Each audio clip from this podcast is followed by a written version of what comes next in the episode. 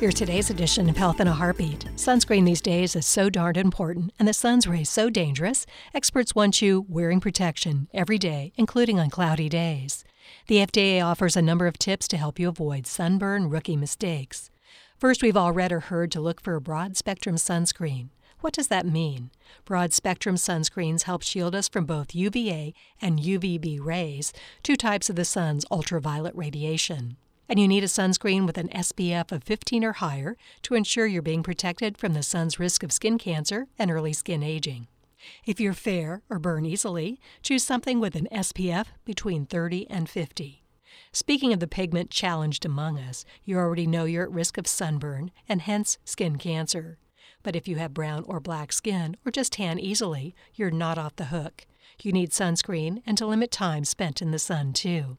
Third, waterproof sunscreen does not exist, and neither does sweatproof sunscreen. No matter what its label claims, your sunscreen eventually comes off. You must reapply it at least every two hours, more frequently if you're in and out of the water or sweating. And finally, dabbing your baby's cheeks and limbs with sunscreen isn't necessarily enough to protect them. Sunscreen isn't even recommended for babies under six months of age, and all babies should be kept out of the sun during the hours of 10 a.m. to 2 p.m., when the sun's rays are strongest. If they might be in the sun during that time, keep them in clothes that cover their arms and legs and convince them to wear a hat. Health in a Heartbeat is produced by University of Florida Health, committed to advancing excellence in patient care, research, and education, and by WUFTFM.